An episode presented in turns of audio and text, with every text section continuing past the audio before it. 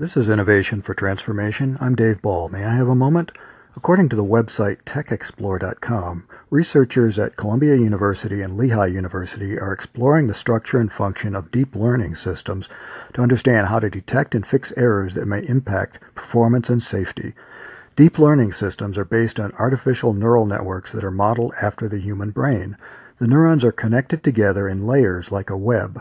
This structure enables machines to process data with a nonlinear algorithm, essentially teaching itself to analyze information. When input is presented to the system after being trained, like an image of a two lane highway presented to a self driving car platform, the system recognizes it by running an analysis through its complex logic system.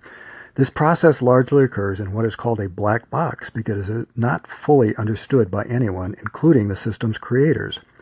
This so-called opacity makes black box systems difficult to analyze, even by experienced software programmers with advanced debugging tools, so error correction is a serious challenge.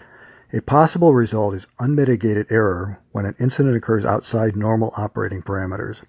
An example is a self-driving vehicle that doesn't respond properly to unexpected changes in lighting and may veer off the road or into the path of another vehicle.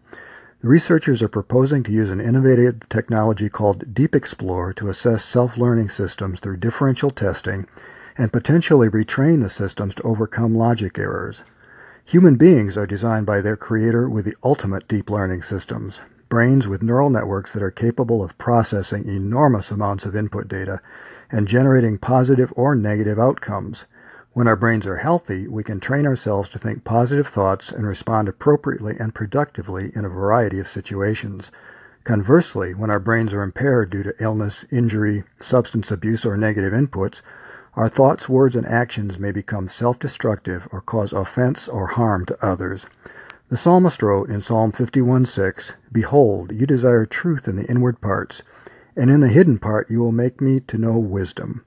There is a biblical prescription for differential testing and error correction.